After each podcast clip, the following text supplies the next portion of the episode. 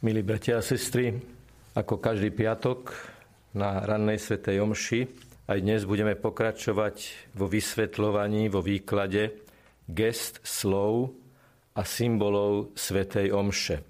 Dnes sa vlastne budeme zaoberať jedným jediným slovom, alebo presnejšie jedným jediným slovom, ktoré sa v pripravovanej novej omšovej knihe zmení. Je to slovo, ktoré je obsiahnuté v texte premenenia vína, prepodstatnenia vína na Ježišovú krv, keď Ježiš hovorí a keď kňaz na každej svetej omši hovorí, toto je moja krv, ktorá sa vylieva za vás i za všetkých na odpustenie hriechov. Slovo za všetkých sa zmení na slovo za mnohých.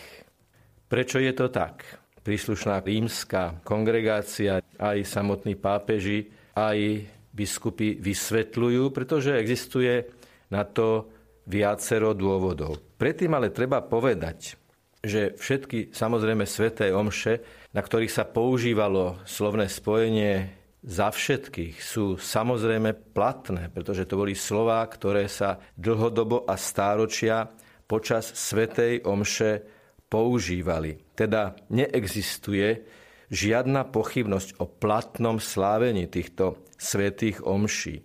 Bola použitá formula riadne schválená, obsahujúca ekvivalentný výraz slovám za všetkých. V skutku výraz za všetkých, vyjadrený v texte, nepochybne zodpovedá správnej interpretácii úmyslu pána. Vedie dogmou viery že Kristus zomrel na kríži za všetkých mužov a za všetky ženy. Teda, aký je rozdiel medzi tým, keď povieme, že Ježiš zomrel za všetkých, vylial svoju krv za všetkých a vylial svoju krv za mnohých. Sú to dva aspekty toho istého problému. Mohli by sme to povedať tak. Ježišovú úmysel, Ježišovo nasadenie, Ježišova láska je univerzálna a ponúka sa všetkým ľuďom, všetkým mužom a všetkým ženám. Slovo za mnohých vyjadruje už tú úroveň prijatia tejto ponuky. Ježiš ponúka, za všetkých vás som zomrel a všetkým vám ponúkam nový život. Ale žiaľ, ako to vyplýva aj zo svätého písma, nie všetci, ale mnohí príjmajú túto ponuku.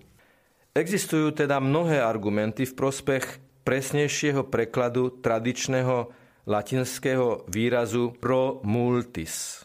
Napríklad tzv. synoptické evanielia majú špecifický odkaz na mnohých poloj, po grécky, za ktorých pán vykonáva svoju obetu. Tento výraz bol daný do popredia aj odborníkmi na sväté písmo, vzhľadom na slová obsiahnuté už u proroka Izaiáša. Bolo by naozaj možné povedať v súlade s evaneliovými textami za všetkých, áno, napríklad v Lukášovom evaneliu je takáto zmienka, avšak formula daná v slovách ustanovenia je za mnohých. A takto boli tieto slova verne preložené vo väčšine moderných biblických prekladov. Naviac treba povedať, že rímsky obrad v latinskom jazyku v slovách premenenia nad kalichom vždy používal termín pro multis a nikdy nie pro omnibus.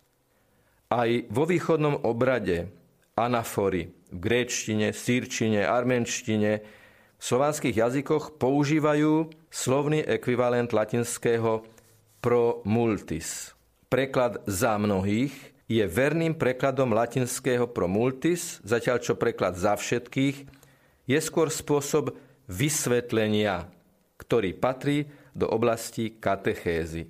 Napokon, výraz za mnohých, hoci zostáva otvorený zahrnutiu každej ľudskej osoby do plánu spásy, vyjadruje okrem toho aj fakt, že spása nie je určená mechanickým spôsobom, bez rešpektovania vôle alebo spolupráce človeka. Áno, Ježiš zomrel za všetkých, ale aby sa to, čo jeho smrť prináša ako dar, celkom zrealizovalo, na to je potrebné slobodné prijatie zo strany každého jedného človeka individuálne. Čiže ten výraz za mnohých v istom zmysle slova rešpektuje slobodu človeka, lebo mnohí to príjmajú a mnohí to žiaľ nepríjmajú. Keď teda budeme aj počas tejto svetej omše počuť slova za všetkých, ktoré sa ale za určitý čas, keď príde, keď bude vytlačená a rozdaná nová omšová kniha zmení na slova za mnohých, nemusíme sa znepokojovať. Práve naopak, s hlbokým vnútorným pokojom si povedzme, ja to príjmam.